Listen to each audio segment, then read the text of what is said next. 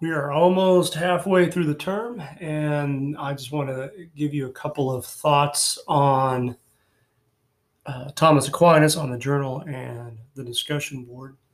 And, you know, it's interesting in the journal, I think people kind of run out of steam on what to say in comparison to um, ju- uh, justice and mercy. And it is a little bit weird because truly in, in the history of philosophy, mercy and forgiveness aren't really common topics. What you typically find in terms of justice is that if you're just going to let it slide, then you just kind of let it slide. You don't seek retribution, so to speak. And if you go back and consider that with Aristotle, right, that's one of the forms of justice, retribution. And truly in Greek philosophy and most in West philosophy, uh, you just don't hear anything beyond retribution.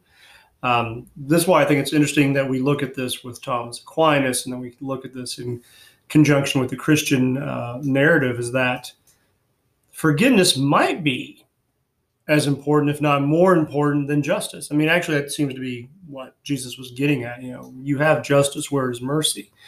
And I think what's lost on many of us in that language of justice and mercy and where the two come together is that the real trick for that brand of justice, retribution, is that maybe we should be considering reconciliation, like restorative justice. How do we bring people back into community and not necessarily sort of keeping them at arm's length or punished or banished or exiled or however you want to phrase it? Now, what's interesting is when you com- compare that or couple that or set that side by side with uh, the just war theory. And to be fair, I'm not trying to get people to get all up in arms about Americans' involvement in aggression because everyone does that. I only do that with the American wars because that's probably about all you're familiar with. And it is enlightening, I think, when you realize, oh, we sometimes fight at the drop of a hat.